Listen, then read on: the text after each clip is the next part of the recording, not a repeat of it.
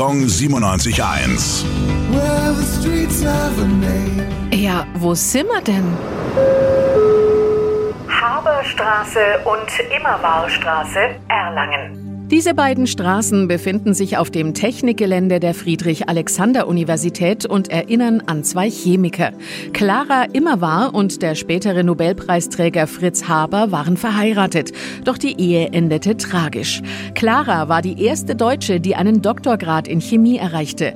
Nach der Hochzeit musste sie jedoch mehr und mehr Hausfrauen- und Mutterpflichten erfüllen.